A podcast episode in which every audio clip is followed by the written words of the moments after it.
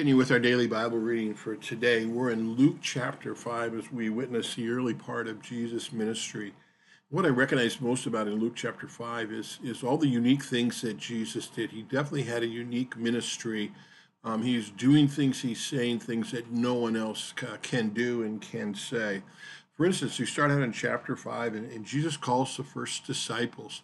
Uh, and in that, he tells them to do something they would have never done, and that is to throw their nets on the other side and to try again. And he shows to his first, uh, who are going to be there, his disciples, um, that he has power over things that they do not. He's a unique teacher there, and uh, they get a miraculous catch of fish.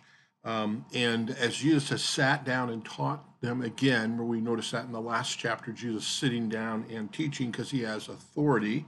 Uh, Peter refers to him as master here uh, in that account, but one day he's going to see him as even greater than just someone who uh, makes it possible for them to have a miraculous catch of fish. Later, he's going to call him Lord. He's going to call him the Christ, the Son of the living God, um, and he's going to find out. Uh, he's going to find out more about who he is but they are so impacted by him and what an impact that must have made upon the crowd that they left everything and they followed Jesus. Then Jesus has a leper that comes to him, and again, uh, totally out of the ordinary. Uh, it, in that time, they thought leprosy was contagious. You would never touch a leper. But Jesus does that on the request of that leper who's willing to humble himself and say, Jesus, I'm, I'm not willing for you to come and even heal me. But he begged of him.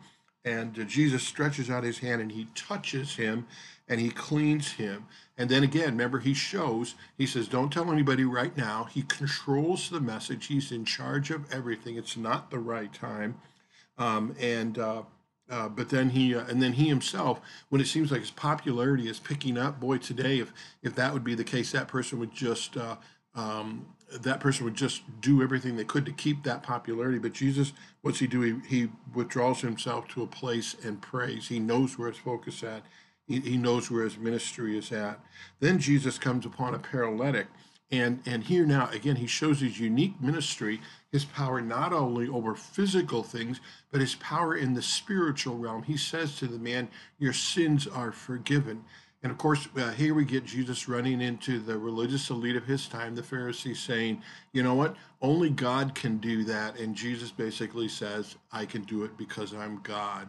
And we find out more about who this Jesus is. He's more than just a miracle worker, he is the Son of God. That's why they accuse him of blasphemy.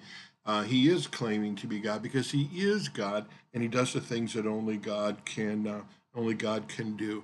And he's coming to uh, to forgive sins. The crowd there recognizes that it's Jesus, and they glorify God. Uh, and and the paralytic glorifies God, which is a place that we need to be uh, in, is in glorifying God. When Jesus calls even Levi a tax collector.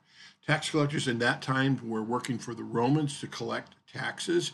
I was reading in my commentary that the person that was a tax collector was the one who would who would um, uh, be able to offer the most money uh, to be able uh, to do that. So of course they would pass that on the, to the consumer. We would say uh, they would overcharge on the taxes so they could make up for that.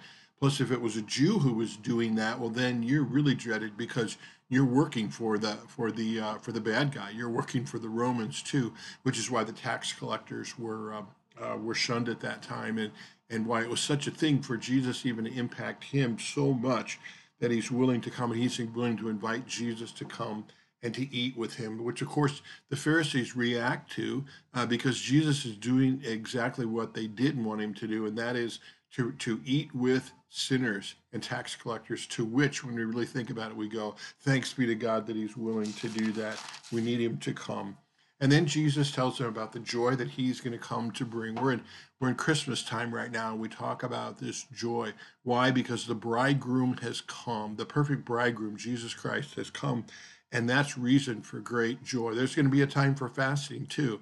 When we recognize our sin, when we fall back into that sin, when that old Adam gets the best of us, um, we're going to need to repent too. But we also have reason, much reason in the gospel to rejoice because uh, because a new thing has happened and, and forgiveness is available. But of course, the last verse of this chapter says that's hard for us because we get too stuck in the old and uh, and the Pharisees, of course, were stuck in the old too and need to be brought to the new. And thanks be to God, um, He's able to do that by the power of that Holy Spirit working in our hearts.